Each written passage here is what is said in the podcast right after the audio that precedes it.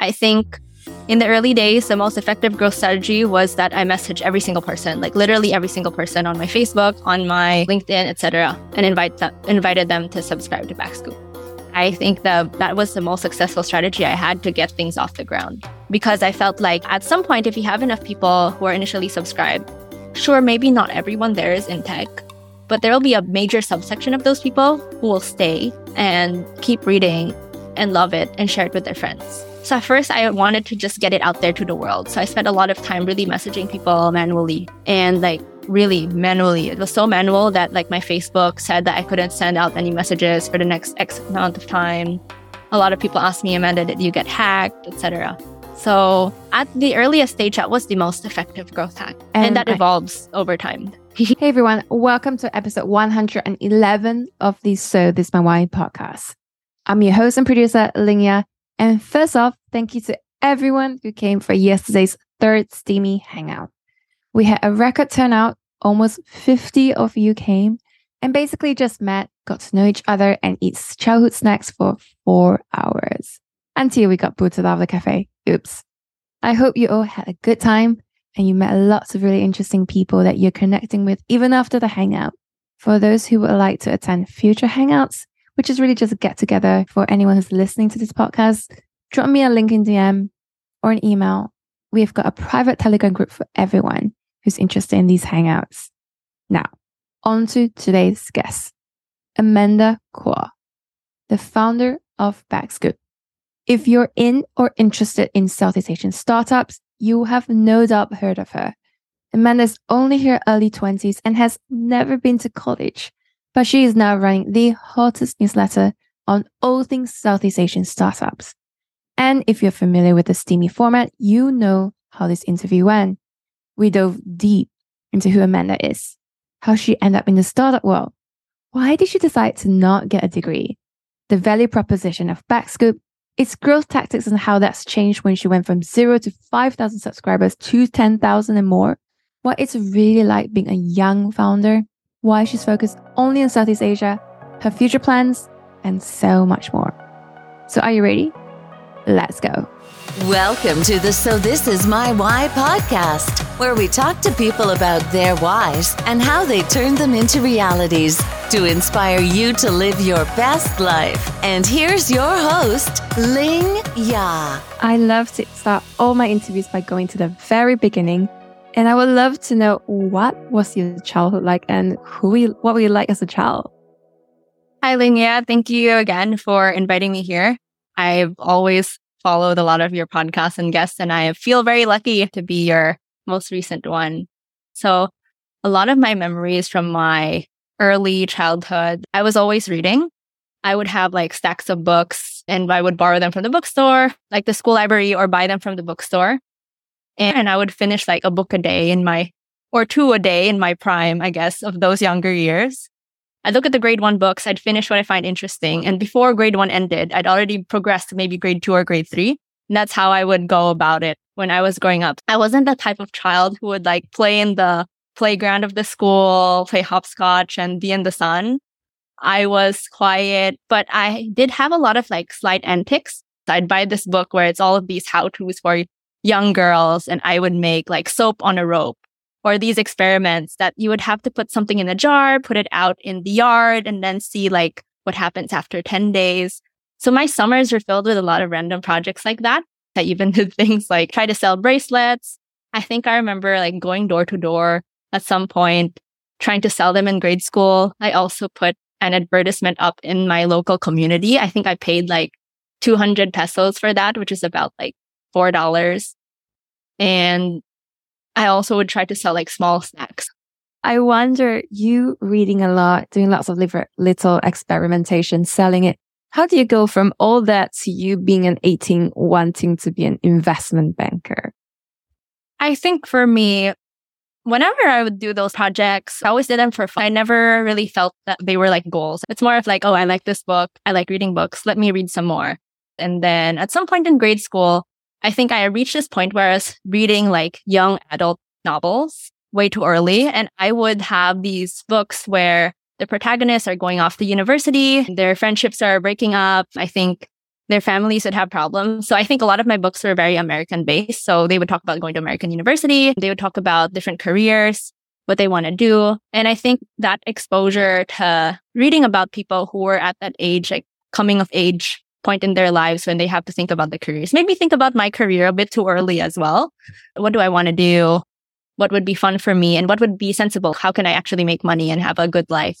So in my family, we have a lot of exposure to business, either firsthand within our family or, you know, just stories of friends, people we know, etc. So growing up around hearing people who are talking about business all the time, talking about politics, talking about the economy, you're always influenced by a lot of things when you're younger. So for me, that was one of the things that I got hooked on. I said, okay, a lot of people here are starting a business. Seems like a good thing. So I think I got to learn all the benefits of being a business person. You make a lot of money. You get to build cool products. People get to use your things. And then I think it also showed me that you could build a business and build a legacy for you and your children. And, you know, when you have a business, it seemed like such a big achievement, right? It's hard to have a successful business. And I think I understood that from a young age. So I think that planted sort of the seeds in me that, okay, lots of people around me are involved in business or talk about business. And the more I get exposed to it, the more interesting it seemed and the more of like an achievement it seemed. And I felt like it was so interesting to me. So I think that's what really hooked me. For context, I'm half Filipino and half Chinese, but my parents have grown up in the Philippines all their lives. And a lot of Chinese people in the Philippines also have their own businesses. It's sort of like an expectation that most people growing up in a Chinese Filipino family, you're going to be in your family business, start your own business, etc. So I think that's another secondary influence. Except for me, instead of like feeling pressured to be part of a sort of stereotype, I felt like was actually what I wanted. Did you feel, and just to set even greater context, you are currently 20 years old. So 18 wasn't that long ago. I wonder during that period where obviously the pandemic happened, you decided, okay, I am not going to study because what's the point of it? I have to do it all virtually. I am going to instead do something else. I'm going to take a gap year in light of the fact that every one of you was so high achieving, studying on businesses, I imagine they needed education as well. Was it harder realizing that, oh, I had this dream of being an investment banker, but I'm going to delay that journey if I were to continue down that route because I chose to take a gap year? I think the whole point of being an investment banker was something that was in part a means to an end. So I looked up to the investment banking career as a way for you to become intelligent about the business world, right? To get exposure to a lot of different businesses, to understand market conditions, to interface with a lot of people. I thought that it was a career that I might enjoy because I like numbers. I like reading. I like data. I like business. I like reading about all these things. And I thought that, okay, I enjoy it. And the second thing is I'll get a lot of benefits from this career that will help me build a business because I thought that if I want to build a successful business, I should have a lot of ingredients, right? Which are experience, the network, and of course, being able to have enough money to start your own business. Because I didn't know what kind of business I wanted to start, right? So I might as well earn money and have like a bank for myself to support me when I start my own business or a bank of cash that I can use to use as capital to start my business, especially if it was something more capital intensive when I had to take the gap year, it wasn't so much of a hard decision because I felt like here's my thinking process about it. So I want to go to university because I want to challenge myself. I want to grow my network. I want to develop myself so I can be somebody who can build a successful business. And I thought, well, I'm not going to get any of those things if I do it online because online, you already know the connection isn't really there at that point, it had been a few months of me trying to learn online and I've seen how me and my peers, even at other schools, were struggling. So I told myself, look, you're going to pay a lot of money to go to university and not just a lot of money. You're going to spend four years of your life. That's a big cost. And if you're not going to get the benefits out of that, what's the point? Especially when you can try to delay it, right? And so for me, it wasn't as hard as a decision because I thought that if I go to university and when I graduate from maybe Zoom University for four years learning online, maybe I won't even get a job. Then I'd be even more behind on my goals. So I thought, you know, might as well take at least one year off, see what this whole COVID thing is about. Maybe after a year, we're all good and I can go to university like a normal person physically. Or maybe after a year, there's like a famine and something bad happens, right? Nobody knows. I might as well just not go to university and try to do something on my own, at least I can control the factors, right? Because I will be relying on like my own efforts and my own plan instead of relying on university to have a good experience online, which I didn't think they would be able to do. You struck me as someone going into this one year gap year, you were not going to waste a moment. You must have had some kind of plan to maximize your time. What was that plan like? How do you execute it? I don't think I actually had a plan. I think a lot of people think I did, but I just knew one thing. If I went to university online, I don't think I would get the right amount of value that I'm paying for because it's expensive. Time is expensive and paying for university tuition is expensive. So I just knew that, look, I'm not going to get what I want out of this and I might just lose more. So I might as well try to figure out something on my own. I just knew that I would try to find something and I would make it worthwhile. And I told myself, maybe I won't find out in the first week, but I have to find a way to find something worthwhile to do. So while I didn't have a plan itself and like what I was going to do exactly, I had a plan on how to figure it out. One thing I had to cover was the fact that I was a bit sad that I wasn't going to university and taking a gap year. All of my peers, my friends, my best friends, they all went to university online. I was the only one who didn't. I didn't know a single friend close to me who was taking a year off. And everyone was starting to talk about all their new friends, all these group chats, how excited they were. And as someone who had always looked forward to going to university and who felt like I worked hard for how many years to try to get as high grades as I could, it's a little sad for me personally. Sounds like a first world problem, but I identified that that would be a problem if I never got over the sadness or the semi regret of having to take a gap year while everybody else was going to college and having sort of normal lives, then I wouldn't be able to find anything worthwhile. So the first thing I did was I tried to make a plan to help me overcome that pain I felt. And the second was I had to make a plan to figure out what I wanted to do. I told myself to go back to the basics. So I have to first fundamentally figure out what are the things that I enjoy doing. And I thought the only way you could do that is through experimenting. So I would take different Coursera and edX courses every few days, every few weeks. I think I did like data science. I did something that was related to robo advising. I did something related to social impact. I also looked all across the internet for whatever I could find. I messaged people that I didn't know who are working in fields that I thought I would like. So a university professor doing research, I thought that was something that I might do as an internship in university or might be open to doing maybe before I do an investment banking career. I was also looking at people who are doing tech. So I somehow found some Filipinos who were working at Apple and I got on a call with them because I feel like the investment banking side was solidified, right? So I wanted to make sure that those other interests I had, like I was actually covering them because I didn't want to go into investment banking and just double down on that throughout the pandemic, right? Because I told myself, look, we have to go back to the basics. Let's cover everything else and make sure I'm doing the right thing that I want to do and the right thing where I'm actually making the best use out of my gap year. So I did different courses. I met different people from different fields and then reflected really on like, what have I been doing for the past like 18 years? Because as somebody in high school, I was doing a lot of different projects different activities on weekends, like conferences. I even did like math competitions, etc. Basically, I was doing a lot of different things. And after doing that for two months, like mind you, I actually had a schedule. So I had a schedule for when I'm going to do the Coursera courses, the edX courses, when I'm going to do the reflections. I also had a schedule for when I would work out because I knew that scientifically working out makes you a happier person to help me combat that fear. I mean, that pain I felt for, you know, not going to university like my friends. I also made sure I woke up early, slept early. In the morning, I would eat healthy food. I would make my own food, making sure it's like nutritious, healthy. And I would like even schedule time to read. So I really made sure I was taking care of my mind and body at the same time while also making sure I was exploring all of the interests I had fundamentally. And I set that schedule and I was consistent for about one to two months until I finally sort of had my mindset on a realization, which was I liked business a lot. I liked creating things, solving problems, etc. And I remember that in middle school, I did some hackathons. I don't think they went anywhere far, but I really enjoyed the process of doing those hackathons for like tech apps and stuff. So I told myself, okay, I want to get into tech. And then so the, the next question was like, okay, what do I do next? I'd already talked to the people from Apple, right? The Filipinos at Apple, and they told me I should learn to code. At the time, I was looking at the different resources about how I should learn to code. And then I stumbled upon a startup called Avion School that had just raised some money from the Tinder co-founder that was actually claiming they could teach Filipinos how to code in 12 weeks. And I thought, you know, this is a sign from God.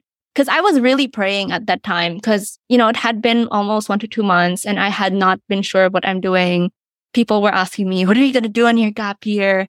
And as someone who a lot of my close friends were looking up to in a sense that I was always the more studious one in the group, I was always doing activities. I felt like I was like at a loss. Like, how had I not figured anything out yet?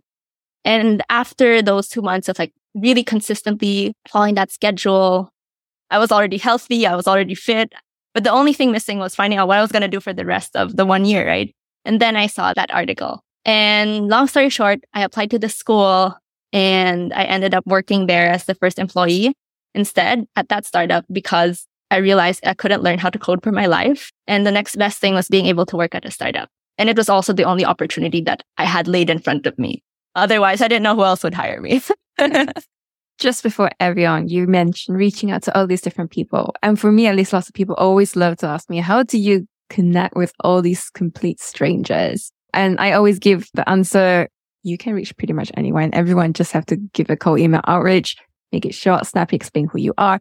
I wonder what your response is. What is your tactic in reaching out to all these different people? My tactics before and now are very different. Okay. I think before I was not at all short or snappy. I think my emails were long and sincerely written with all of the feeling in my heart. I would try to show my like passion. For example, and I was persistent. I think that's the one thing that stays the same from then and now. I would really try to look for people to reach out to and I would pick the right people. For example, I'd pick a researcher who was really focused on the topic that I like. And it's a very specific topic. Let's say when I happen to find out, let's say we came from a, the same country or we have a, somebody that we are mutually connected to, then I'll also mention that in the email. But I think most of all, I always gave a sincere introduction about myself. Like I remember emailing like, hi, my name is blank. I'm blank years old. I'm currently on a gap year after not, you know, going to university because of COVID. I'd really like to know about XYZ. I really like your work. I would take the time to also study what they've written about and what they do and also include that in the email. So while I was not short and snappy, my emails were long, sincere, targeted, and I would always do my research on the person and I would write what I actually mean. Like if I didn't read their book or I didn't read the article, I won't mention it. But if I did, I'll really make sure to mention it. So that was what I did. I'd also, I think, follow up sometimes. I think I did that with the group. And at what point when you were working already in a startup that was later funded by YC, did you think, I want to start my own thing and I'm ready to launch it? No, I think the funny thing about my life is I thought I had it really well planned. Like in my head, I'd go to school, study really hard, get into a top university where I could really challenge myself, work at a really challenging company, and then make enough money, get enough experience, grow my network so I can start my own business. Like that was very clear to me in my head. But when I was working at that startup at Avion School, I was working there and I really loved my job. I loved the early stage startup scene. I loved the space I was working in and I loved the work that I did on a day to day basis, even though I was working insane hours.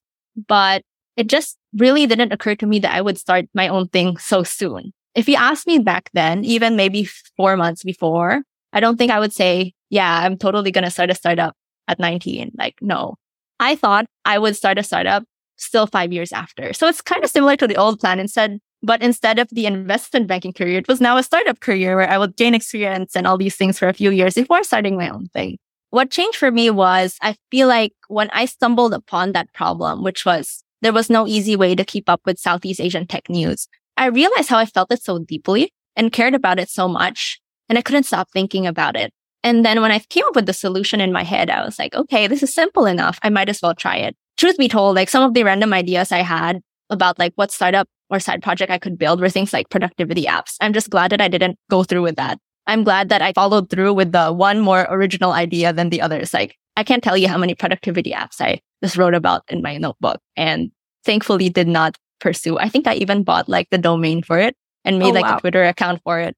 But I just never built the MVP. I'm glad that I went through with Backscoop. It was really a question of, okay, this is the problem and I really feel it myself. I feel like I might even be able to solve it. And I have a hunch that I will probably figure out the right solution. I don't know about other people, but I feel like I have a lot of instinct in me. And I told myself I have to trust my gut. And the worst thing I could do is not pursue this idea and end up regretting it five years down the line because it's easier to start a startup when you're younger. You don't have like any children. You don't have any major expenses, right? And the best part of being young is that you have so many years of your life to make up for all your failures. I could have always said like, cause I was 19 or after I fail, I could go back to college, get a new job and my life would be so much longer that that might just be buried in the past, right? So I told myself, this isn't this question of should I start a startup isn't a question of anything else, but do I want to do it?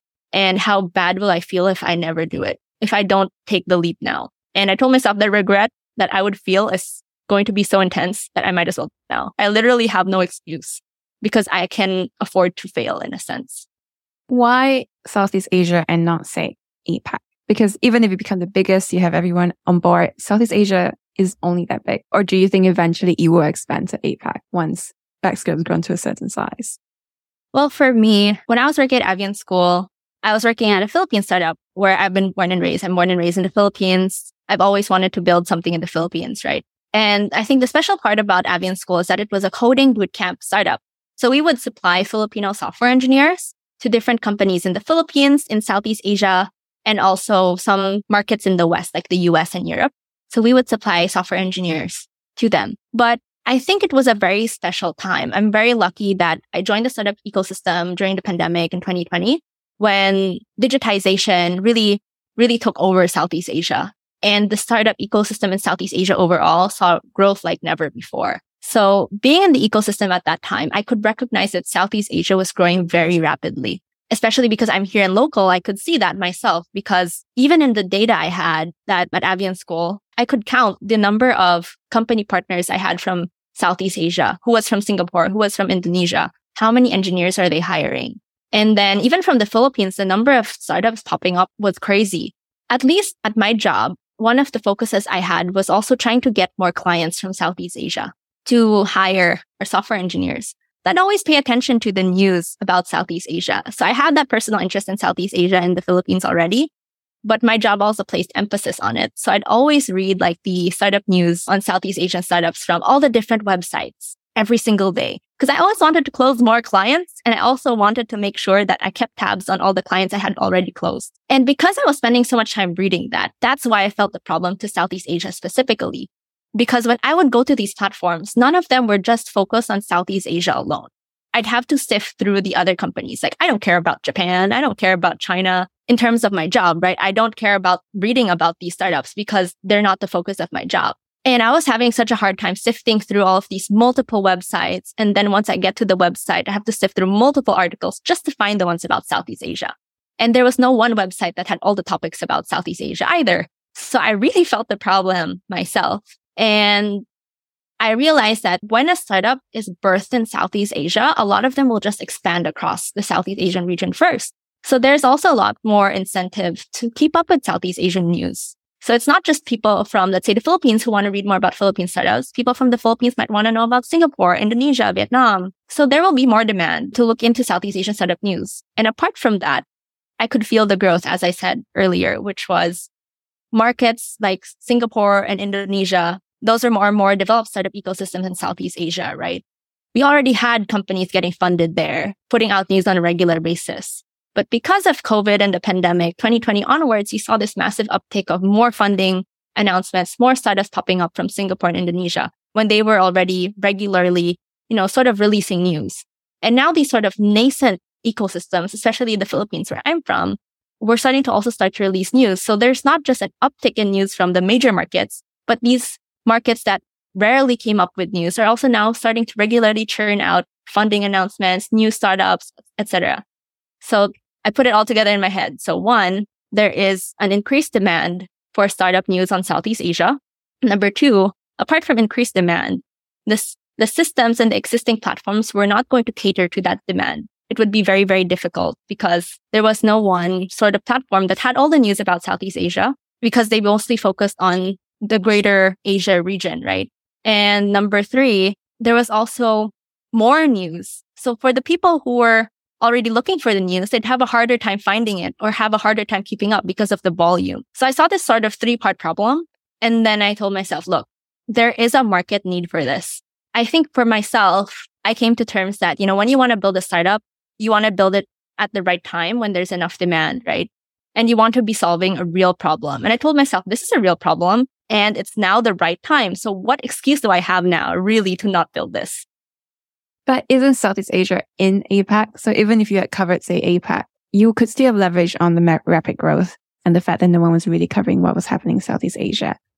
No, because the point is more people were going to be like me and only really cared more about Southeast Asia than the other markets. Because like when you go to a website, you'd have to skip more because you don't care about Japan. You don't care about China. These are not going to be your main business partners or these are not going to be the next companies you're going to expand. Now people from Southeast Asia we're starting to approach looking at other regions in Southeast Asia because one, let's say you're in, you're in Singapore or Indonesia, you might want to expand to the Philippines, or you might want to see if you have a competitor in the Philippines and what are they doing that you're not doing. You also want to see sort of like who could you be, who could be your potential partners? What's the market like? So you could learn from it. Because people were now starting to see Southeast Asia as its own standalone market instead of just being one part of Asia. That was a shift that happened over the pandemic. And even for people like investors. So that was the startup, like the startup founder side. You'd be partnering with them. They might be your competitors in Southeast Asia. But even for sort of investors locally in Southeast Asia, in Asia, or even in the West, they were starting to see Southeast Asia as its own standalone market as well. If you look at, for example, the, the companies getting funded in Southeast Asia, 2020 onwards, and really more of 2021 onwards, you'd see more investors coming from the West and more established investors investing in not just Indonesian and Singaporean startups, which had always had some sort of investor interest, but they're also starting to invest in other markets in Southeast Asia much more and at greater volume. So I think there was just much more relevance to people to really look at Southeast Asian news, uh, Southeast Asian tech news in particular. Plus two, there was a dramatic shift in the market where before you really only saw Southeast Asia as one part of Asia, but now it was becoming its own standalone market as well. I want to talk about research. So before you jumped into this world of newsletter, I imagine you must have also looked into what already exists out there. Maybe things like Morning Brew, which came immediately to my mind. I wonder what kind of newsletters you were researching and what were your main takeaways in terms of how they positioned themselves and grew? So I actually had been reading Morning Brew since I was in high school. I think it was 2017 or 2018. That was the first time I came across them. And actually they were the newsletter I was reading every single day. So I had been a long time subscriber by the time the COVID pandemic hit. So I was well aware of newsletters. So Morning Brew was probably my favorite one. Then I was subscribed to a couple others. And especially over the pandemic, I subscribed to more. And it was actually part of my daily routine, reading a newsletter. And as somebody who already consumed a lot of content, like I'm the kind of person who can sit down and finish a book, sit down and finish a long article. I can even sit down and read like the nutrition facts on like a bottle of juice and it will be interesting to me. I just like reading. But I realized that with newsletters, they were so targeted to what you really wanted. And they were the best ones were concise. They were fun to read. They were easy to read and easy on the eyes and had exactly what you wanted. And I think those were the main takeaways that I had. And it wasn't just Morning Brew that had sort of the more fun and personable style. There were others as well, but I tried to take the best parts of everything and put that into Backscoop. So one, I wanted to make Backscoop have everything Southeast Asian tech in one place so that you don't have to go to multiple websites every single day to look at what's happening in Southeast Asian startups. Because if you're somebody who wants to know everything that's happening, you have to probably go through like three to four different websites a day and you have to refresh them multiple times a day. And you have to read different articles multiple times a day. Like how unpleasant is that? Because you always feel like, oh no, maybe I find out something. So I have to check it now. But with Backscoop, I wanted to make sure that it had everything in one place. So that's the first thing I did. I would curate all the startup news in Southeast Asia and put it there. The second thing I wanted to do was keep it concise. So I learned that my favorite newsletters are very concise. So I made sure that the different articles, the different sections on Backscoop had to be concise. And I wanted people to be able to read it in about five to seven minutes. And the third thing I wanted to do was make it fun and easy to read. So none of the newsletters I read had complicated jargon. And I think another takeaway I had working at a startup is that if you ask somebody, especially a founder or an employee, what are you doing at your startup? They're not going to give you big words to explain what you're doing. And they can explain what they're doing in simple words because if they can't explain what they're doing in simple words, they probably don't really know what they're doing. So I said, okay, if I ask my friend what they're going to be building at their startup, they'll use simple words. So I'm going to take that same approach to the newsletter. I'm going to use simple words to describe all the news, simple words to describe all the startups. And I made it fun and engaging because if your friend's telling you about the cool thing that they built, they're going to be very fun and engaging to talk to you. So I put that into Backscoop as well. I wonder how Backscoop has changed over time because you used to have things like soft serve, but that's now been removed. So for the benefit of those who weren't with you from day one, what was the first iteration like and what does it look like now? How do you decide what to keep, what to drop? So the first iteration of Backscoop looked like this. It was the intro, which we also still have now, and then two articles of the biggest news that happened in Southeast Asia. That's also the same as now. Then what would be next is the scoop, which are the other news that happened that was released over the past one to two days, but they're not as big or as interesting. So we're just giving you the link so you can read the headline and get a grasp of it. And if you want to actually read it, you can click it there. After that would be the hack of the day, which was a productivity hack that you could use at your job to make your life easier. So it was those four sections, the intro, the two articles, the scoop, and the hack of the day. The soft serve section is something that is very similar to the hack of the day section. We decided to alternate it because we wanted some days to be hacks of the day, productivity hacks, and some days to be soft serves, which are actionable tips that you could implement at your job. So marketing tips, founder tips, and like how do you get investors, etc. Another thing that we also was something called icebreakers. So we spotlight one person who's a founder, investor, or executive at startup, VC firm, etc. And we asked them a few fun questions. So that's another section that we had added. How did you decide, say, soft serve wasn't something you were going to keep? Well, for, for me, when I built Backscoop, I always knew that, you know, you want to build something that people actually want to read. You want to keep people's attention. You want to give them exactly what they want. The reason I always kept coming back to the newsletters is because they were, I mean, the newsletters I was subscribed to before and still read now. I still read them because they have everything relevant to me. And I felt that the soft serve section was not something that people always wanted to read. And when I asked around, people were like, they're okay with it, but nobody really, it wasn't like a majority of people loved it. Nobody loved it as much as they love the other sections we had at Backscoop, like the founder features, the icebreakers, right? or the news part. We said, okay, we're going to keep the news, obviously the two articles and the links to the rest of the news, plus the interviews, but we're going to scrap this hack of the day soft serve thing. How were you collecting all this information, all this feedback from people? Were you just emailing all your subscribers and saying, Hey, what's your feedback? Can we jump on the call? Uh, it depends. So some people just share it on their own. Some people share it on their own when we meet. So there were a bunch of opportunities where I've gotten to text, call, meet our subscribers face to face. I mean, face to face spontaneously. It's not because I asked them to. Then there are also some initiatives I made on my end to reach out to subscribers and ask them for their feedback over email and over calls. What has been the most effective growth strategy for you so far? I think that's a subjective question. It depends on really your stage. I think in the early days, the most effective growth strategy was that I message every single person, like literally every single person on my Facebook, on my LinkedIn, etc., and invite them, invited them to subscribe to Backscoop.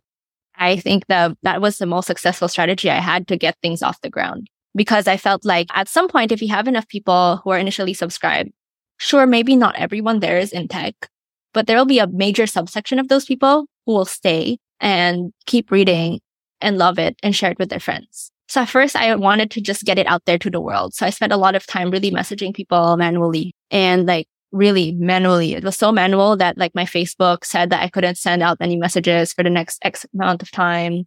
A lot of people asked me, Amanda, did you get hacked, etc. So at the earliest stage, that was the most effective growth hack. And, and that I, evolves over time. so imagine that evolves when you hit 5K 11 months later and then 10K thereafter in J- January of this year as I said, I, I go through my instincts, right? And observations. So I can't say that once you hit X amount, then you can stop manually messaging people. I think it's what do you observe. And I think there was a point where I observed that it was not the most efficient way to get subscribers. I was getting more subscribers from other means than messaging people. So now messaging people was not the best use of my time anymore because it was not the most effective means because I was seeing a lot of uptakes from referrals. I was also seeing a lot of people who are coming out literally out of nowhere. I did not know where they found us. So that was definitely not because I messaged them because I don't recognize them at all. So I spent a lot of time really looking at the numbers every single day, like how many people subscribed, who are these people, etc. I remember there was one LinkedIn post you wrote about how you appeared on CNN, but at the same time, no one knew at the time that you were going through a tough period because subscribers weren't growing enough. Obviously, you've gotten over that hump. What was the trick? I think you just can't give up, right? I think there are some times where you will have setbacks and you might not be able to explain why at the time, but then there will be, you'll start to see like certain trends. So there are certain seasons where there will be more subscribers that are coming in and less. Um, for example, the holidays, right? I think it also is because of, for example, like I work solo on Backscoop. I'm the only one really working on the day to day. And at that time, I think I appeared on CNN shortly after I returned from like a work trip. So while I was working during that work trip, I had to focus on a conference and all these other things. So I could not spend the same amount of time that I was usually spending trying to get subscribers. And so that also we, contributed to it. Wasn't that when well, we met when you were in Malaysia? Oh, yeah, yeah, yeah. so, well, it's not just because of the trip, right? I think there are a variety of factors that influence like a lower subscriber growth. I think, you know, over time, as your amount of customers grow, it's harder to get, let's say, 70% week on week growth, 100% week on week growth. It's harder because the number is different. So I think at that time, it was also when I needed to shift my strategy of how I was supposed to get subscribers. So speaking of solo founder, I love you brought that up. One of the first things I noticed when we had our first conversations that you would refer to Best Group as we. You wouldn't say I was doing this, I was doing that. You would say we are. And when I asked you, you said, no, there isn't anyone else apart from me. And I wondered this clear awareness that you didn't want to be just a solopreneur. You wanted this to be a company. Was this something that was really clear from the start? What kind of things were you thinking of that you need to start doing? You need to start speaking to be, I suppose, seen as a proper founder? I think for me, I always knew that I would start a business, right? I didn't want to be a solopreneur. That was never something I aspired for. But I didn't know that to start a company and do it off the ground, I'd spend, I'd have to spend a lot of time doing the grunt work on my own. You can't just hire employees off the bat. Some people can, but I think in my position, it might not have been the right thing. So for me, I always knew that we would be a company, Backscoop would be a company. So I always went with we because I didn't want people to give, I didn't want people to have the idea that it was not a company because they might think it's a project. They might think it's just a newsletter. They might think that it's something I just want to do as a solopreneur. So I wanted things to be clear from the beginning. And it was also clear for me from the beginning as well, because when I launched Backscoop in August 2021, it took me one month to set everything up, the website, the newsletter, etc. But that also involved incorporating the company legally. So I always knew it would be a company. So that's why I always went with we, because I know it will never be just me. I love that. What have you observed about the kind of startups that you're covering? I mean, I imagine that quite a lot of them cover the same industries, or the same solutions. I mean, what kind of things have really stood out for you in terms of what you see people working towards? Well, I think with Southeast Asia, right? It's one region, but every market is always a bit different, right? So there are going to be different neobanks. There are going to be different buy now pay laters. There are going to be different, let's say, ed techs, etc., building in each country. But while on the surface, these solutions might be similar. And for some of these, they are actually just exactly the same, but just localized. But for example, to local regulations and laws. But if you look deeper into them, I think you'll find a lot of startups where it's really interesting because you'll see the different market dynamics and the different localization that would be required. Like, for example, in Indonesia, you have a lot of Muslims in the population. So you have these Sharia fintechs and all these other things. So when I would cover them, I'd have to read up about Sharia and what's proper, what's not proper, what would that company have to do, what's not allowed, etc.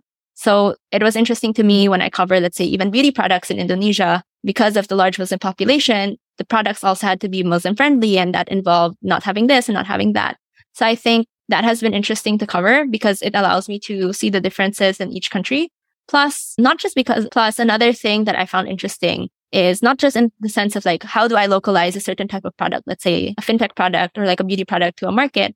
There are also some startups that are unique to the market itself or there are unique happenings in the market. So for example, in the Philippines, there was this big wave of like play to earn and web3. So we had Breeder DAO, Yield Guild Games come out of the Philippines when, you know, they were really making some waves because of the large investors that they had brought in. And I think a lot of people, when they would meet me, they're like, Oh, you're from the Philippines. You probably know a lot about play to earn and blockchain gaming. Tell me about it. So we became semi famous for that, right? So you would see these unique things about each market as well, because this explosion of play to earn gaming was more prominent in the Philippines than all the other markets, right? I also want to talk about monetization. So four months after you started, Buko Ventures invested. I wonder what your thoughts were on monetization and accepting someone on board so early in your journey? So bringing in an investor isn't necessarily monetization. I would define monetization as being able to build a product and sell a product and make money from it. So I would describe the investment from Buko Ventures as funding, right? Investment into the company, not monetization. I initially hadn't really thought of raising money so soon. So the truth is I was bootstrapping the newsletter Backscoop with my own meager savings from my first job. Remember, my old plan was like work for a long time. So I have a lot of savings to support my business. No, this time I only had a small amount of savings. So I only work for a year. But then I met Buko Ventures. I felt like they were the right people to bring in. And I felt like at that point, I had worked at Backscoop for about four months, had a clear picture of things. I felt like it was an okay time to bring in investment. Because I think from the first day of building Backscoop, I wouldn't know when would be a good time. I don't know who would be a good investor, but that's, I guess, something you learn over time. And I felt like they were the right people. I also saw how it would be beneficial. So I just decided to take, take them in and I was really happy about it. Were you thinking about getting just funding or do you also want to leverage on their network? What were your thoughts about that? I think with investors, you also want to pick the right investor because of what value they can also provide to you. And I think a lot of investors might actually say these things outright, like, this is the value add that I can give to you. I know these people. I work in this industry. I think it's especially good to have people who are working in the industry that you want to want to be building in or are relevant in the industry that you're building in, even if they're not directly operating in that sort of industry, like let's say media. So I felt like they were the right people.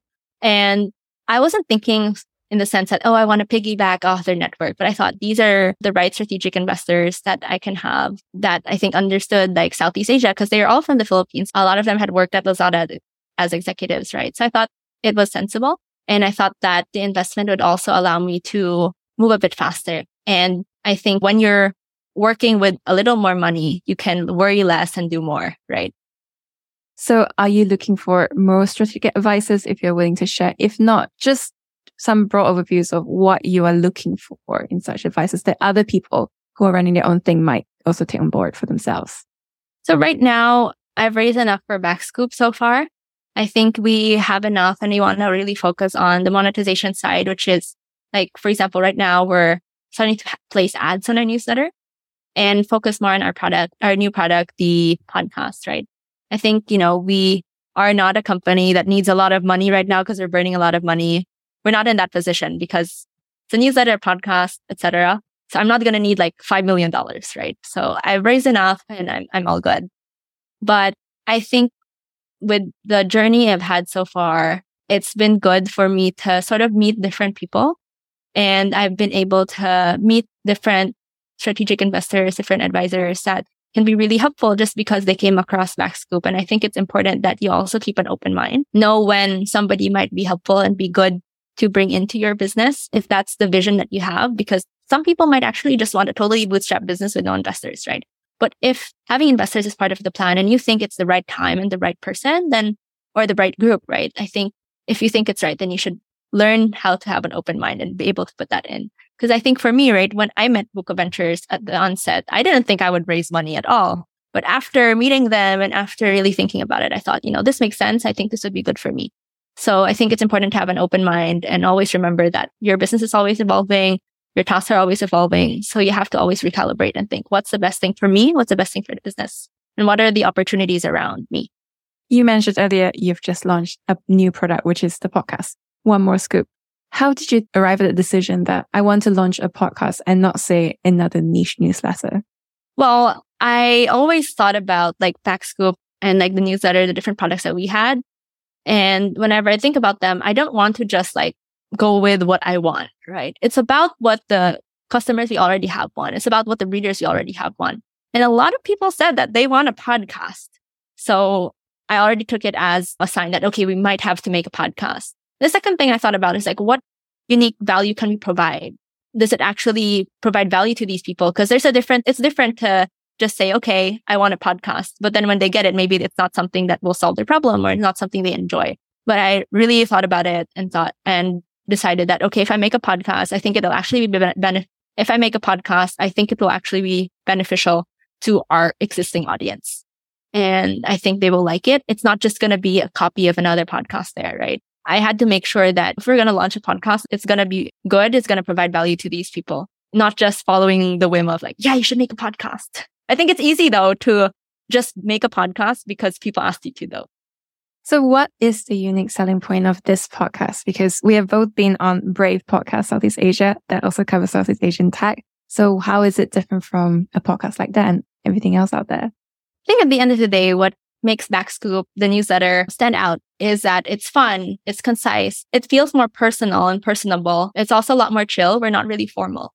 I'm also not somebody who has been like a VC. I'm not somebody who's been a founder for like 10 years. I'm not someone who is extremely accomplished, right? And I think that also allows me to have a different kind of conversation with people, right? So I'm not really that formal in the sense that I'm going to ask you a lot about your business. I actually care more about hearing, for example, your personal story. I'm also a founder just starting out. So I might ask you about your experience, but I'm going to ask a few more basic questions as well. So I think that adds a unique flavor just because of the, the person interviewing and the context that I have and yes. fitting it into sort of the Backscoop brand, fun, fresh, easy to read and just like easy to listen to then for a podcast, right? Is there anything else we can expect in the near future? I think you just have to stay tuned. I think in general with Backscoop, what we initially looked like was just a newsletter, but it's the real vision all this time has always been to build a regional media company. For now, we're building for the audience, the people in Southeast Asian tech, and we want to provide the products that can help them in their careers, the products that they'll enjoy. And that started with the newsletter and then the podcast, but we're very excited to expand to different products and or services, both content and non-content that can help these people. I can't say what they are for now because I really want to focus on, you know, what do the people want and need at that time? And that will always change over time.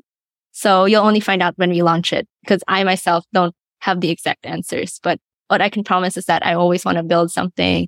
Backscoop always will build something that will fill a need for the audience that we have in Southeast Asian tech and beyond. Because I'm really excited to also move into other verticals in media beyond Southeast Asian tech in the coming years.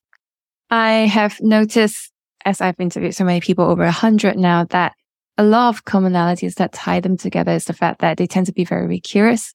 They tend to work really, really hard at the thing that they're curious about. And then all these different doors that are opening is all these serendipitous events that you couldn't possibly have imagined or even planned to work towards. I wonder for you what those serendipitous events were or moments in your journey so far. Well, I think the serendipitous event was the COVID pandemic. Like, honestly, it's not a good time for a lot of people, right? But it interrupted my very concrete plans for my life that allowed me to go onto a path that I would have probably never have walked before. I think I was also very lucky to have found my job at Avion School because I think it was there where I got to prove myself wrong many, many times. An example would be I'm somebody who's working at a startup as a first employee at 18 years old with just a high school degree. Like that does not make sense. And I was actually not getting fired and I was actually improving and I was set to, you know, continue working in that job, move up, etc. I felt like I would be able to continue my career in startups even without going to university. That's not something I would have ever believed before. That means I wouldn't have to go back to college if I could actually continue my career and just keep walking that path. But if not for the pandemic and if not for finding that job, I would have never been able to maybe even be here, right? Talking to you. I might be doing math right now for like my college class in an alternate universe, right? But it was that serendipitous event. And I think another thing about working at an early stage startup is you also get to see a lot of your personal growth. And seeing that rapid growth in myself in such a short period of time made me believe in myself and my capabilities more. And I think it allowed me to dream bigger and actually like pull the trigger and be like, okay, I'm going to try and it's okay if I fail, but I'm going to try and do my best. And maybe I can make it. Maybe. And Another thing was working at an early stage startup and being in the ecosystem made me less afraid of failure because I also saw that, you know, other people were not as afraid of, not as afraid of failure and they could learn from it. And there were many times where I thought I would fail, but I didn't. So I think that also helped a lot. So I think those are the serendipitous events for me. COVID interrupting my life plans, being able to work at an early stage startup where it totally shattered my expectations for what I had in my life, even my beliefs in myself and only for the better. And I wanted to talk about one final thing before we wrap it up. You are essentially the face of Backscoop. How do you think about personal branding? I think personal branding has become more and more relevant now. I have been seeing so many people start launching things on LinkedIn, or even posting stuff on Twitter, like founders and even individuals, not just in Southeast Asia, but even in the US and other markets. It has just become such a big thing over the recent years.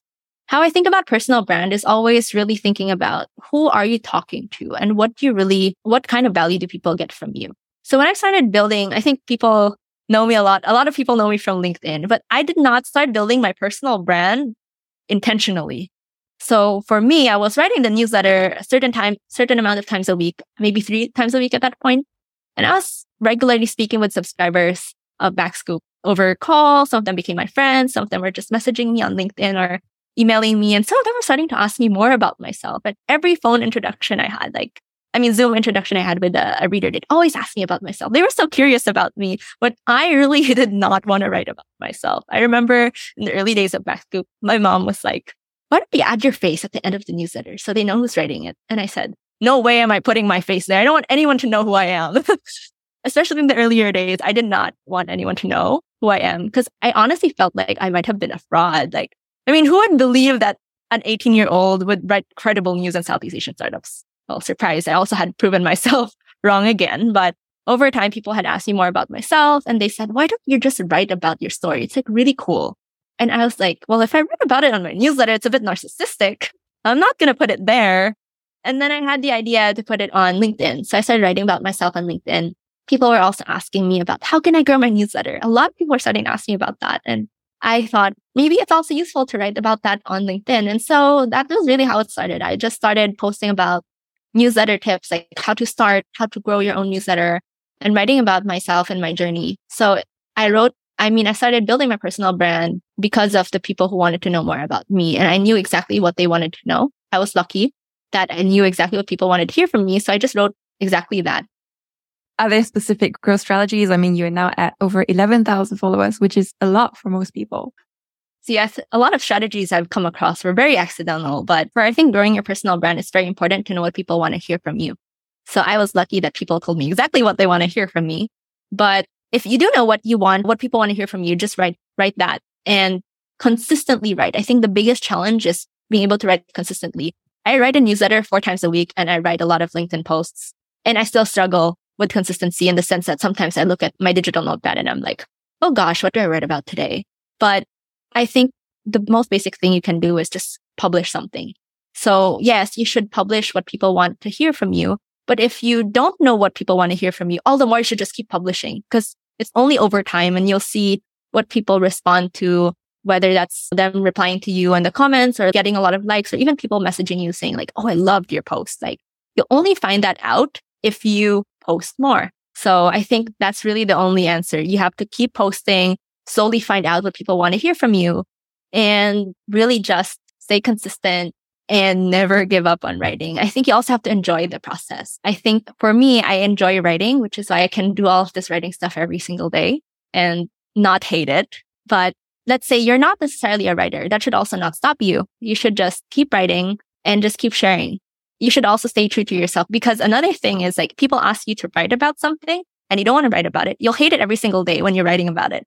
So you have to also learn what's the match. I mean, sort of the Venn diagram, like the middle point between these two where it's what I want to write about and what people want to hear from me. And that's always a process. You might write something and hate it.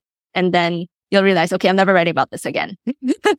Who is a competitor that you really admire and why?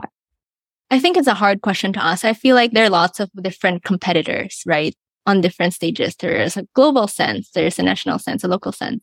I think for me, I admire how local platforms here in Southeast Asia, E27, Tech in Asia, etc., have really built the first wave and the first version of what Southeast Asian tech startup should tech startup news should look like. Because it was a very early market before. Less people were into the news. There were less articles and all these things. So working on that and still existing today, I really admire, admire them for, you know, never giving up and still being platforms that exist 10 years later, right?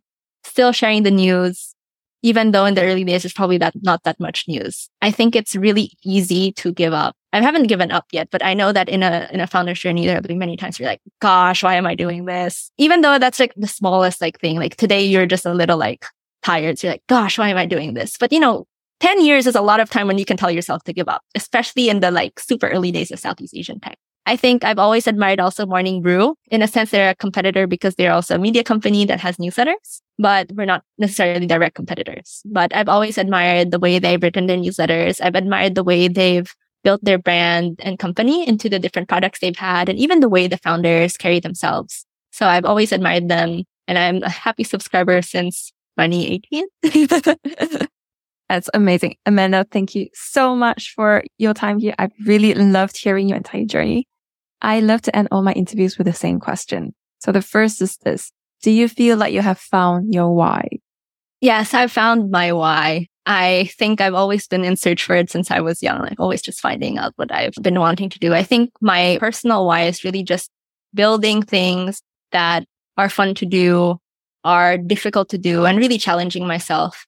And I'm lucky that I've also found a space that I really enjoy working in. I love being in the media space. I love Southeast Asian tech and I love writing this newsletter. Even though podcasts are also like hosting a podcast has been very new to me, it's also been very fun. So I'm happy that I found my why in different forms on the major sense up into the really minor senses in the sense that I'm working in the media space, even in the greater sense of why, like building something I want and challenging myself every day. I'm happy I have that all checked. And what kind of legacy do you want to leave behind?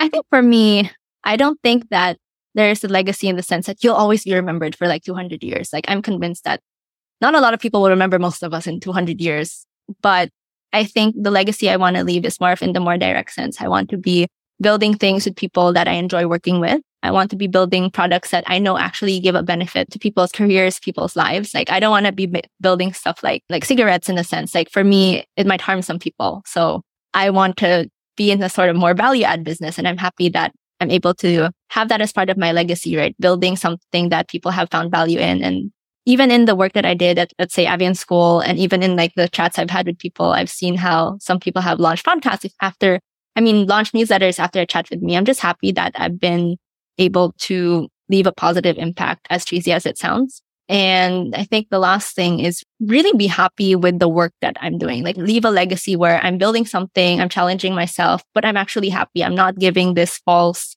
sort of image to people where I'm building something, but I'm actually really unhappy. That's not true. I want to show people that, look, I'm young. It was very hard, but yes, it's possible.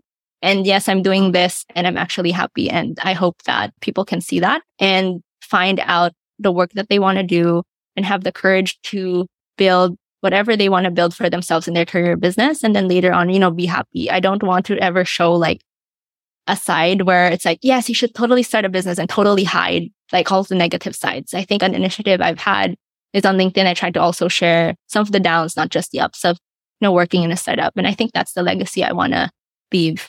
And what do you think are the most important qualities of a successful person? Successful depends from person to person, but I think on my terms. I think the most important qualities of a, a, successful person is knowing what success means to them for one. That's the only way you'll ever be able to achieve it. Number two, I think you have to be persistent in what you really want in your life because a lot of times the gap between not getting what you want and what you want is just your persistence. and then apart from that, I think it's also being able to reflect and recalibrate because I think we underestimate the amount of change in ourselves over time. It's been almost three years since I graduated high school and there's been an immense amount of change in myself that I've seen in the past few months, right? Every few months, it's always a different version of myself. And I realized that it's always important to recalibrate on who I am, what am I doing, what are the things I should be doing, what do I enjoy doing, so that I can always really walk the path that I want to walk for myself and do the right, you know, things for myself and other people. And where can people go to connect with you, find out more about Backscoop, your podcast? What are the links? So if you want to subscribe to Backscoop, it's free and you'll get all of the Southeast Asian startup news you need to know four times a week in an easy to read email that you can read in probably five minutes. So like people read it after they wake up or while they're drinking their coffee and you can too. So you just go to www.backscoop.com, back as in the back on your back and scoop as in ice cream scoop.com. And then you just put your email there, you hit subscribe and then you'll get the next edition as soon as it gets released. You can always find me on LinkedIn. That's probably the best way to, to find me. You can just search my name there and I will pop up. For the podcast, One More Scoop, you can find it on Apple Podcasts, Spotify, or whatever your favorite podcasting platform is, the easiest way to find it is to type one more scoop back scoop and then it will pop up.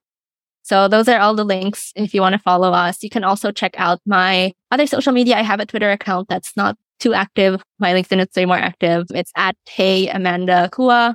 Cua is in C-U-A. And then Backscoop's links are all over the place. We have Backscoop on LinkedIn, Backscoop on Facebook, Backscoop on Twitter, etc. So just find us when you type Backscoop. And that was the end of episode 111. The show notes and transcript can be found at so this is mywhy.com forward slash 111.